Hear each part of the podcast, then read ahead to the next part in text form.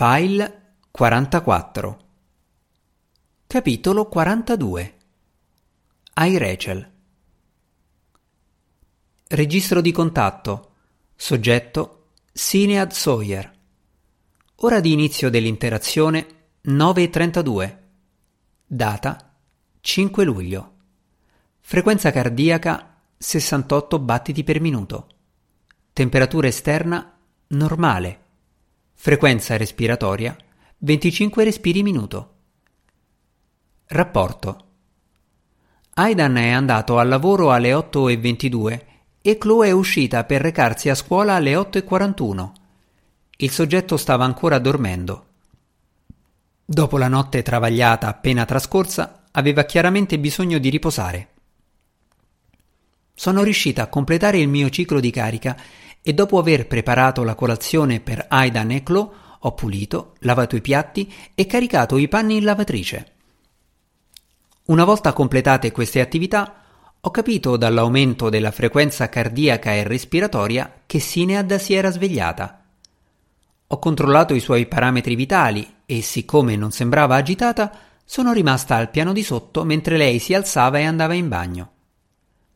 Tre minuti e cinquanta secondi dopo è scesa al piano terra, a piedi nudi e ancora in camicia da notte. Questa non è casa mia, ha detto senza pronunciare alcuna frase convenzionale di buongiorno. È la casa di suo figlio, Aidan. Che giorno è? È il quinto giorno di luglio, sono all'incirca le ore 9.32 del mattino. Perché mi trovo qui? Perché casa sua al momento non è un luogo sicuro in cui vivere. C'è stato un incendio in cucina. Lei ha concordato con Aidan che, per il momento, la cosa migliore è che rimanga qui. Ha annuito soddisfatta, almeno per il momento. Desidera un tè, un caffè o qualcosa per colazione? Non ho ancora fatto colazione? Non ho molta fame. Ha mangiato due fette di pane tostato e ha bevuto una tazza di tè all'incirca alle 2.42 del mattino. Forse questo spiega perché non si sente affamata come lo sarebbe normalmente a quest'ora. Ha annuito di nuovo, ma non sembrava sorpresa di aver mangiato a un orario così poco convenzionale. Bene, allora per il momento non mangerò, però mi andrebbe un caffè. Mi ha osservata mentre filtravo il caffè e lo preparavo secondo le informazioni a mia disposizione riguardo alle sue preferenze. Poi le ho portato la tazza.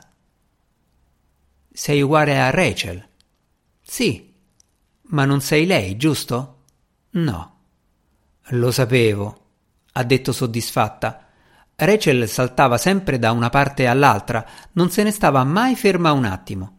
Mi mandava fuori di testa e non era mai a casa a quest'ora, sempre al lavoro quella. Rachel era molto devota alla sua ricerca. Non ho mai capito perché si sia sposata e abbia avuto una figlia. Che senso ha se la tua famiglia verrà sempre al secondo posto dopo la tua carriera? Non sapevo come rispondere e in effetti non era chiaro se Sinead si aspettasse una risposta. Dal tono della sua voce ho dedotto che fosse una dichiarazione che aveva fatto in più occasioni in passato. Ecco il problema di questa generazione. Credono davvero di poter avere tutto, ma non è possibile. Si è alzata e senza dire nient'altro è tornata in camera sua al piano superiore. Evidentemente aveva deciso che la nostra conversazione era finita. Ora di fine dell'interazione 9.46. Fino ad oggi, ogni volta che ho avuto accesso a un file dei ricordi di Rachel, il processo è stato attivato da uno stimolo chimico o da una risposta emotiva di Aidan o Chloe. In questo caso, invece, ho sentito che il file si sbloccava dentro di me come lo scatto di una molla.